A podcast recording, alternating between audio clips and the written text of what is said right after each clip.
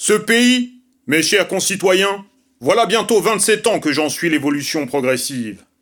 Lorsque j'y vins, après la guerre, la Seine et la Marne coulaient entre des rives verdoyantes, capricieusement rongées par les eaux, sur lesquelles toute une population joyeuse venait s'ébattre le dimanche.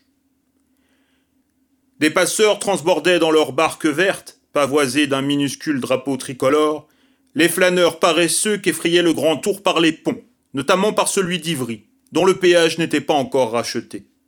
À défaut de passagers, ils accompagnaient en scène les baigneurs en pleine eau. On canotait aux carrières, à Alfortville, à Saint-Maurice, à Alfort.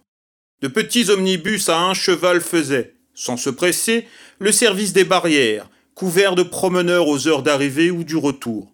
Tant pis pour ceux qui manquaient le coche. Mais la route à pied ne rebutait pas. On en prenait gaiement son parti, bras dessus, bras dessous, les mioches sur les épaules en chantant.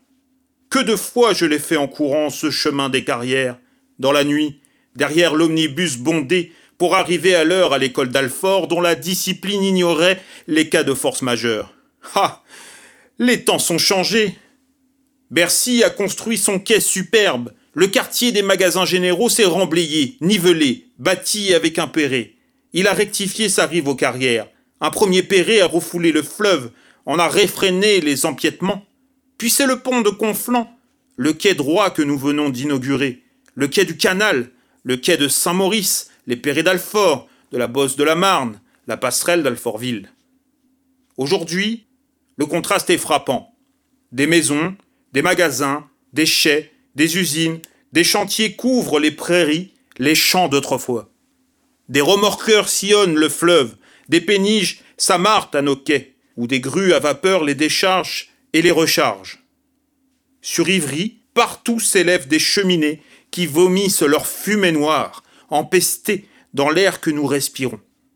Des tramways sillonnent nos routes et bientôt la lumière électrique nous éclairera. Adieu, passeurs, flâneurs, canaux. Seuls les pêcheurs à la ligne nous restent fidèles. La fournaise parisienne nous envahit. Elle consume chaque jour nos verdures, nos ombrages, nos fleurs.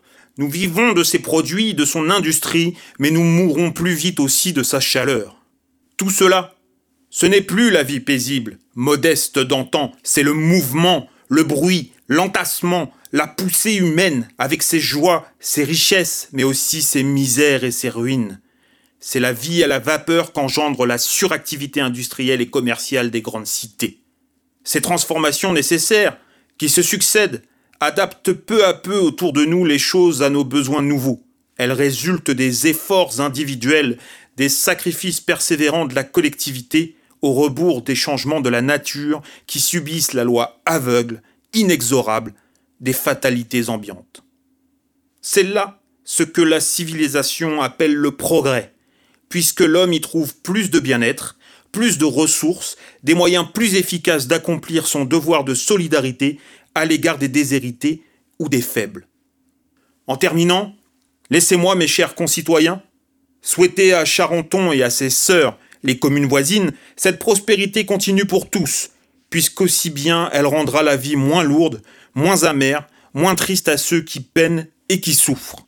N'y sont-ils pas entrés par la même porte, avec les mêmes besoins, avec les mêmes espérances?